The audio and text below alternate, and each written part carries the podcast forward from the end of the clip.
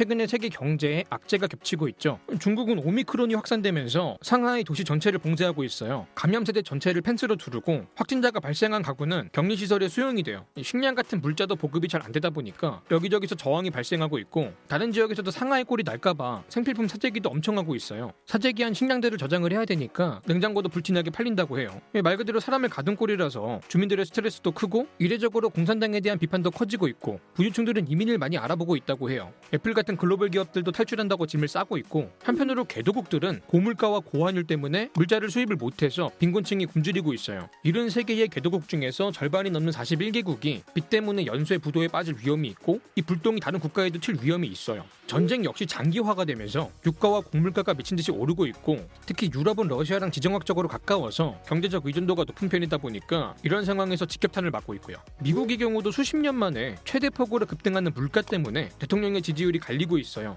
생활 물가가 감당이 안 되니까 은퇴한 고령층까지도 구직을 하고 있다고 해요. 이 물가를 막는다고 점점 더 강하게 긴축을 하면서 주가는 연일 폭락을 거듭하고 있고요. 지금 글로벌 경제에 악재가 겹치고 있고 이것들이 서로 시너지를 만들면서 거대한 폭풍, 즉 퍼펙트 스톰이 다가온다. 이런 공포가 섞인 위기론이 나오고 있어요. 극단적인 버블 붕괴까지는 아니더라도 세계적인 경기 침체가 전망되고 있는데 뭐 미국이나 중국, 유럽을 포함한 선진국들은 대부분 경제가 고점을 찍은 상황이고 경기 변동 사이클상 이제 내려가는 길목에 들어 섰다고 보고 있고 왜 이런 위기론이 나오고 있는지 지금 세계에서 그리고 한국에서 일어나고 있는 사건들을 큼지막하게 간단하게 요약해 보겠습니다.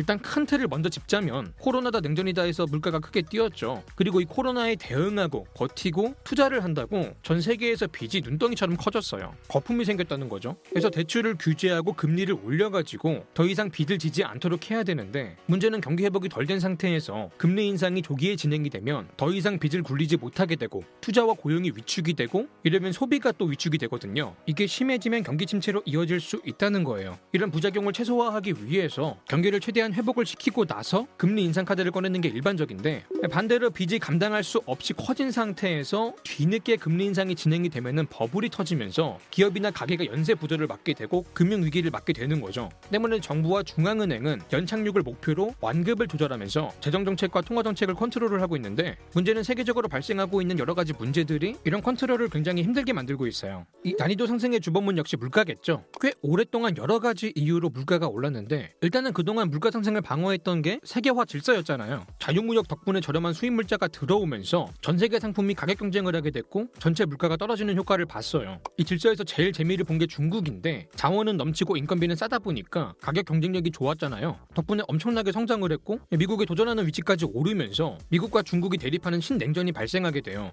둘이서 무역 분쟁을 한다고 막 서로 안 사주고 안 팔아주면서 물자가 막히게 됐고 관세까지 올리니까 수입 물가가 오르게 돼요. 그동안 세계의 물가를 방어해 오던 자유무역 질 서가 무너진 거죠. 최근에 이 신냉전에 박차를 가하고 있는 게 또 러시아죠. 서방이 러시아의 제재를 가하고 있다 보니까 땅덩어리가 넓은 러시아의 자원들, 뭐 원유나 가스, 광물, 곡물들이 지금 물량이 잘 안 돌고 있어요. 이런 식으로 중국과 러시아가 글로벌 경제에서 배제가 되고 있고 모두가 하나의 경제권으로 묶이던 세계화 질서가 너네 팀과 우리 팀으로 갈리는 블록 경제로 넘어가면서 전체적으로 물가가 오르게 됐다는 거죠. 그리고 또 물가를 올린 거는 패러다임의 전환이었어요. 뭐 친환경, 디지털, ESG를 중심으로 세상이 바뀌면서 인프라가 교체가 되고 새로운 수요가 커지고 그렇게 물가가 오르는 거죠. 디지털 전환으로 반도체는 늘 부족한 물건이 됐고 탈석탄과 탈원전 때문에 에너지는 더 비싸졌죠. 여기에 러시아에 대한 경제 제재로 러시아산 원유나 가스가 막힌 상황이고 사우디는 미국의 부탁에도 불구하고 오랫동안 원유를 더 뽑아내지 않았어요. 그간 미국이 사우디의 안보를 보장을 해줬는데 최근에 중동에서 미국이 발을 빼면서 둘 사이가 조금 서먹해졌거든요. 또 물가 얘기하는데 코로나가 빠질 수 없죠. 코로나 초기에 세계적인 봉쇄로 물자와 노동력의 이동이 막혔잖아요. 그렇게 공급망이 붕괴가 됐는데 위드 코로나로 넘어가는 과정에서 억눌려 있던 수요가 한꺼번에 풀리면서 공급이 따라가질 못하고 물가가 올랐어요. 여기에는 인건비 상승의 영향도 큰데 코로나 때문에 외국인 노동자는 줄고 확진자가 늘면서 노동 인구도 줄었어요. 또 경기 부양한다고 지원금을 돌렸는데 그 부작용으로 구직 활동을 하는 대신에 지원금으로 버티는 경우가 또 생겼고요. 전체적으로 노동자가 귀해지면서 그들의 정치적인 권력도 커지고 있어요. 있어요. 뭐 스타벅스나 아마존, 애플처럼 무노조 경영으로 유명했던 기업들도 노조를 만들고 있는 추세죠. 이 코로나발 인플레를 대표하는 게 지금은 상하이 봉쇄예요. 이게 코로나 초기에는 중국이 강력한 봉쇄로 제로 코로나를 달성했잖아요. 이게 정부의 업적이 되고 지지율을 높여줬는데 올 10월 당대회 때 시진핑의 장기 집권이 연장되는 상황이라서 그때까지는 제로 코로나를 유지할 필요가 있거든요. 문제는 전염성이 강한 오미크론이 등장했다는 거죠. 오미크론은 봉쇄를 해도 확산하는 거를 막기가 힘들다 보니까 보통은 그냥 위드 코로나로 가는 선택을 하잖아요. 근데 중국 같은 경우는 반대로 더 강력한 봉쇄로 막아내고 있어요. 이게 인구가 수천만밖에 안 되는 국가들도 일일 확진자가 수십만씩 나오는 상황이다 보니까 중국 인구를 생각하면 조금 골치가 아프거든요. 근데 이게 상하이가 생산 기지이자 항구 도시거든요. 여기가 중국의 반도체 생산의 4분의 1을 담당하고 있는데 원자재고 인력이고 완성품이고 입출구가 막히는 거야. 심지어 상하이가 세계에서도 가장 큰 컨테이너항이에요. 이 반도체고 물자고 글로벌 공급에 차질이 생기니까 물가가 오를 수밖에 없는 거예요. 그리고 이게 중국이 지역마다 릴레이로 이게 봉쇄를 하게 되면은 결국은 중국 전체의 소비가 침체될 수밖에 없고 중국의 소비력 에 의존하고 있는 세계 경제가 다 같이 힘들어질 수밖에 없는 거죠. 어쨌든 이런 과정들 속에서 몇 년째 물가가 폭등하고 있는데 특히 미국이 물가가 장난이 아니에요. 우리보다 급하게 올라요. 어떻게든 막아야 되는데 결국은 풀린 돈을 다시 거두는 긴축으로 가서 달러를 귀하게 만들어야 되거든요. 방법 중에 하나가 양적 긴축이에요. 양적 완화를 반대로 해가지고 중앙은행이 보유한 채권을 팔아서 시중에 있는 달러를 흡수하고 있는데 제일 많이 얘기가 나오는 방법은 역시 금리 인상이죠. 이자가 비싸지면은 은행의 예금 저축은 늘어날 거고 반대로 대출 이자가 감당이 안 되니까 대출은 줄어들 거고 그만큼 사람들이 돈을 덜 쓰게 되고 물가는 떨어진다는 거예요. 물론 이게 너무 급하게 진행이 된다면 경기 침체가 될 수 있다라고 이렇게 또 우려도 하고 있는데 사실 물가도 물가지만 부채율이 문제예요. 코로나를 겪는 동안에 빚이 커졌어요. 정부는 재난지원금 뿌린다고 기업은 코로나를 버틴다고 빚이 많아졌거든요. 한국 같은 경우는 특히 가계 빚이 많아졌는데 비투다 영끌이다 패닉바잉이다 해가지고 빚을 내 가지고 부동산을 사고 주식이나 코인에 투자를 많이 했어요. 자영업 하시는 분들은 코로나 때문에 장사가 안 되니까 빚으로 버틴 감이 또 있고요. 근데 이 빚의 규모가 너무 커지다 보니까 더 이상 빚을 내지 못하게 하려고 금리를 올리는 거죠. 물론 이렇게 되면 이자가 너무 커지면서 빚을 갚지 못하고 부도가 나는 기업도 나오겠지만 이 중에는 빚으로 연명하는 좀비 기업도 많거든요. 이런 기업들의 부실이 더 커지기 전에 청산을 하고 가는 효과도 있어요. 이들을 너무 오래 방치하게 되면은 나중에 연쇄 부도가 날 수도 있거든요. 실제로 최근에 금리를 올리면서 미국이든 한국이든 주가가 단계적으로 증발하고 있죠. 거품을 조금씩 걷어내는 과정이라고 보면 돼요. 한 번에 와르르 무너지지 않도록 연착륙을 시키려고 하는 건데 앞에서 경기가 회복이 돼야 금리 인상을 해도 침체를 최소화할 수 있다고 했죠. 지금 미국은 비교적 경기 회복이 빠른 편이고 그래서 먼저 금리 인상이 가능했던 감이 있어요. 뭐 물가가 너무 많이 올라가지고 더 이상 금리 인상을 늦출 수도 없기도 했고 문제는 아직 경기를 회복하지 못한 국가들이 미국을 따라가느라 가랑이가 찢긴다는 거죠. 중국은 상하이 봉쇄 때문에 경기가 안 좋아졌고 유럽은 러시아 사태에 직격탄을 맞고 있어요. 지정학적으로 가깝고 그래서 저렴한 러시아산 가스에 의존하다 보니까 에너지 부족으로 경기 회복이 잘 안 되고 있어요. 뭐 그전부터 경기 침체 조짐이 많이 있었고 특히 문제는 기반이 부실한 개도국들이 아예 부도가 나고 있다는 건데 개도국들은 대개 생산 기반이 부족해서 물자를 죄다 수입을 해야 되거든요. 근데 물가는 계속 오르지. 미국은 달러를 회수하면서 달러는 비싸지다 보니까 환율이 오르고 수입 물가가 비싸져요. 이 고물가와 고환율을 감당하지 못하면서 물자 부족으로 빈곤층들이 무너지고 있어요. 대규모 시위가 확산이 되고 독재 정권에도 위협이 되고 있는데 특히 이런 국가들의 상당수가 중국의 1대1로 사업에 참여하고 있고 여기저기서 돈을 많이 껐는데 이 물자 수입하는 데 쓸 돈도 없다 보니까 빚 갚을 돈 없다고 부도 여기까지 나오고 있는 거예요.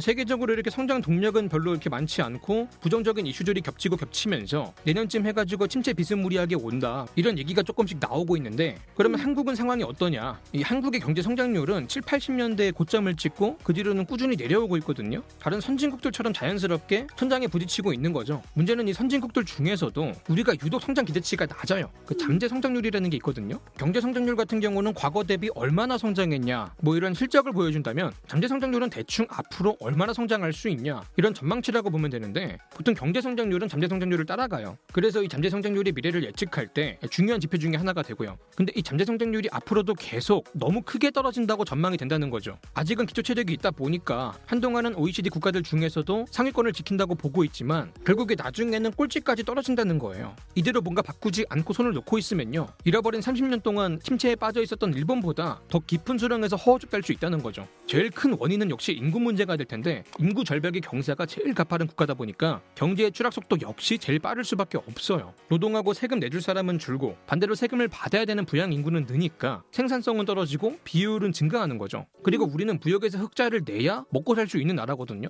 근데 최근에 수입 물가가 미친 듯이 올랐잖아요. 문제는 우리가 원자재랑 에너지, 식량을 거진 다 외국에서 수입을 한다는 거죠. 그래서 수입액의 수출액을 초과한 거예요. 그렇게 최근에 무역이 적자로 돌아섰고 이 달러가 비싸지면서 환율이 오른 것도 크게 한몫했고요. 수출을 늘릴 수 있다면야 좋겠지만 당장 세계 경제가 수축이 되고 있고 경제는 블록화가 되고 있기 때문에 시장을 확장하기도 쉽지 않아요.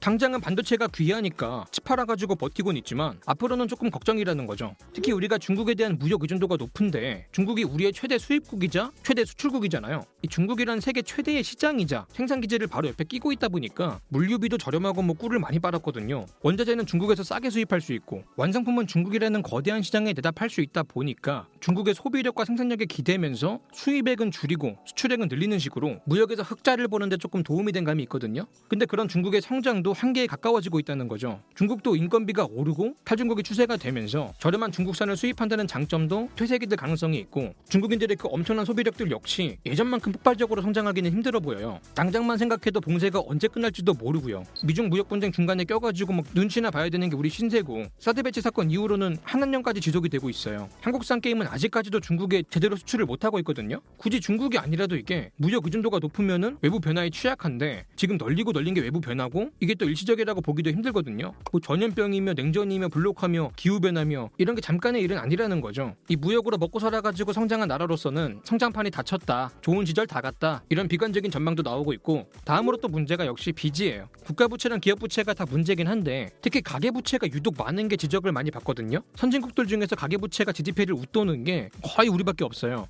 가처분 소득이랑 비교를 해봐도 가계부채율이 높은데 한마디로 버는 돈에 비해서 빚이 많다는 거죠. 단순화된 계산이긴 하지만 가계의 평균 소득의 36%를 빚을 갚아나가는 데 쓰고 있다고 해요. 낮은 수치가 아닌데 그러다 보니까 저축은행 같은 이금융권에서는 빌려주고 못 받아가지고 사실상 받기를 포기한 돈이 이미 늘고 있어요. 우리도 지금 금리를 올리고 있는데 고정금리보다는 변동금리가 훨씬 많아가지고 갚아야 될 이자가 점점 커지고 있거든요. 가계에 부담이 될 수밖에 없는 구조예요. 결국은 돈 갚는다고 소비가 줄고 그러면 기업의 실적이 줄고 고용이 줄고 다시 소비가 주는 침체의 굴레에 빠질 수 있고요. 자 정리하면은 경제의 블록화, 높은 물가, 거대해진 빚으로 글로벌 경제는 점점 활력을 잃을 수밖에 없는 구조인데 특히 한국은 중국에서 빨던 꿀이 당도가 떨어지고 있고 세계 정상급 인구 절벽과 가계부채라는 족쇄 때문에 이제 고점에서 내려와서 내리막길을 갈 가능성이 있다라고 보는 사람들이 많아진 것 같아요. 자 오늘 영상 여기까지고요. 지금까지 지식한 입의 한 입만이었습니다.